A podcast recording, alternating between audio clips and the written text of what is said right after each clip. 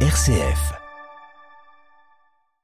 Les funérailles du pape Benoît XVI ont été célébrées ce matin place Saint-Pierre, une messe solennelle présidée par le pape François devant 50 000 fidèles. Nouvelle édition spéciale pour vous faire vivre cet événement qui marque l'histoire de l'Église. Nous reviendrons sur cette messe et l'homélie du pape François. Nous serons aussi en direct dans quelques instants de la place Saint-Pierre où nous attend Delphine Allaire. Et puis témoignage à venir également du père Federico Lombardi, le jésuite qui fut longtemps porte-parole du pape émérite. Il est aujourd'hui à la tête de la fondation Ratzinger. Radio Vatican, le journal, Olivier Bonnel. Bonjour, ce fut le point culminant des journées de deuil et de prière qui ont suivi la mort de Benoît XVI le 31 décembre dernier. Les funérailles du pape émérite ont donc été célébrées ce matin sur la place Saint-Pierre. Des funérailles présidées par le pape François en présence de 4000 prêtres et devant 50 000 fidèles environ. Le Saint-Père a prononcé une homélie centrée sur la personne du Christ et la figure du pasteur. Retour sur cette cérémonie avec Adélaïde Patrignani.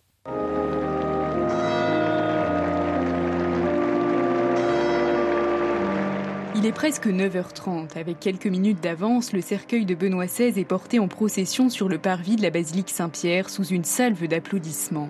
De part et d'autre de l'autel, plus de 120 cardinaux et 400 évêques. Dans l'assemblée, environ 4000 prêtres, mais aussi, outre les délégations officielles allemandes et italiennes, de nombreux représentants politiques et dignitaires religieux. François, revêtu d'une cape rouge, avait choisi lui-même les lectures de cette messe, dont l'évangile, extrait de Saint Luc, la mort du Christ en croix.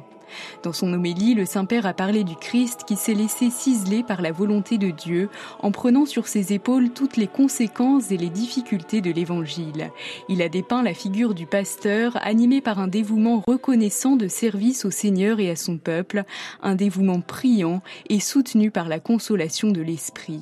Au fil des paragraphes, François a dressé implicitement le portrait de son prédécesseur, lui qui a su communiquer la beauté et la joie de l'Évangile dans l'espérance obstinée mais patiente.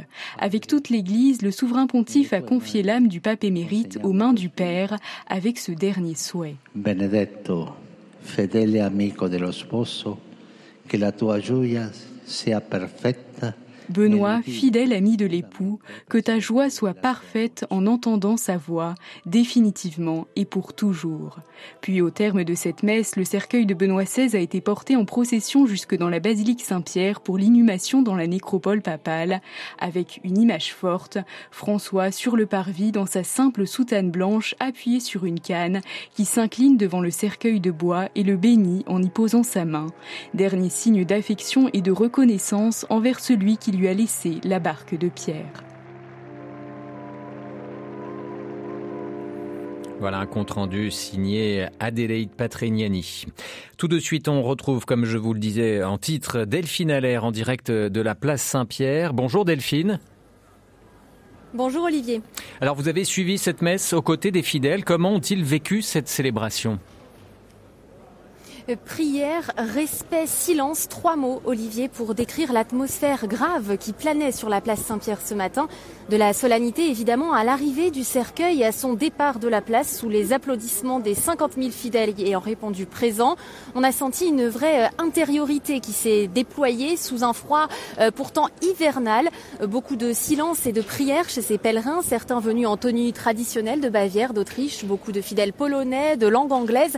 À noter, Olivier, la forte présence de prêtres et religieux venus rendre hommage au pape théologien qu'ils considéraient comme un véritable père et qui chez beaucoup a déclenché une vraie vocation d'entrer dans les ordres. C'est ce qu'il se dit euh, beaucoup ici sur la place des paroissiens venus de France, du Luxembourg, de la Martinique. Même nous en avons rencontré quelques familles individuelles avec enfants, beaucoup de groupes de jeunes Français, essentiellement du sud de la France.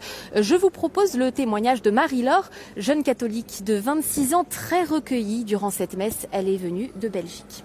C'était vraiment important pour moi et surtout euh, un, honneur et une grande émotion. Euh, voilà, je venais aujourd'hui euh, spécialement pour lui exprimer ma gratitude, pour lui dire merci pour toutes ses paroles édifiantes, pour sa vie donnée vraiment pour le Seigneur. Et voilà, je suis heureuse d'avoir pu vivre ça en église aujourd'hui sur la place Saint-Pierre avec le pape François. C'est vraiment beau, ça, ça montre l'unité de l'église, ça me procure beaucoup d'espérance pour l'église catholique, ça augmente aussi mon amour pour l'église et pour Dieu. J'ai trouvé que c'était une une messe très paisible. Voilà, j'ai beaucoup aimé aussi prier en latin. C'est quelque chose que j'ai pas l'habitude de faire, mais c'est beau en fait de voir cette universalité de l'Église. Il n'y a pas spécialement de drapeau. Hein. C'était pas tout à fait la place Saint-Pierre comme on la voit d'habitude quand on accueille le pape, etc mais c'était très priant et euh, j'ai trouvé ça magnifique. Quel est ton souvenir, ton rapport euh, à Benoît XVI Qu'est-ce que tu retiens de lui? J'ai envie d'évoquer un souvenir qui n'est pas personnel, c'est un souvenir de mon grand frère euh, qui été au JMJ à Madrid en, 2011 et il avait cette image vraiment du pape, il y avait une grande, grande tempête et il y avait le pape Benoît XVI qui était là,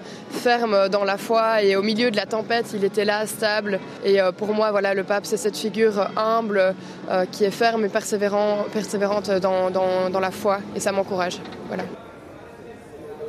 Cette jeune pèlerine évoque, Olivier, un pape ferme dans la tempête et je peux vous dire que ce matin, le climat était très particulier ici, place Saint-Pierre, avec beaucoup de brouillard faisant disparaître la coupole. La brume des forêts bavaroises semblait s'être déplacée sur la colline du Vatican pour envelopper le cercueil du pape allemand. Comme c'est souvent le cas dans les grandes célébrations liturgiques ici, place Saint-Pierre, un rayon de soleil a fait son apparition lors de la consécration durant laquelle, fait notable, nombre de fidèles étaient à genoux. Et puis enfin, Olivier, à la fin, lorsque les gentils de sa sainteté ont transporté le cercueil à son lieu d'inhumation sous la basilique. Des santos subito ont fusé de part et d'autre de la place. Benoît XVI saint tout de suite, demandant ainsi la rapide canonisation du 265e pape de l'Église.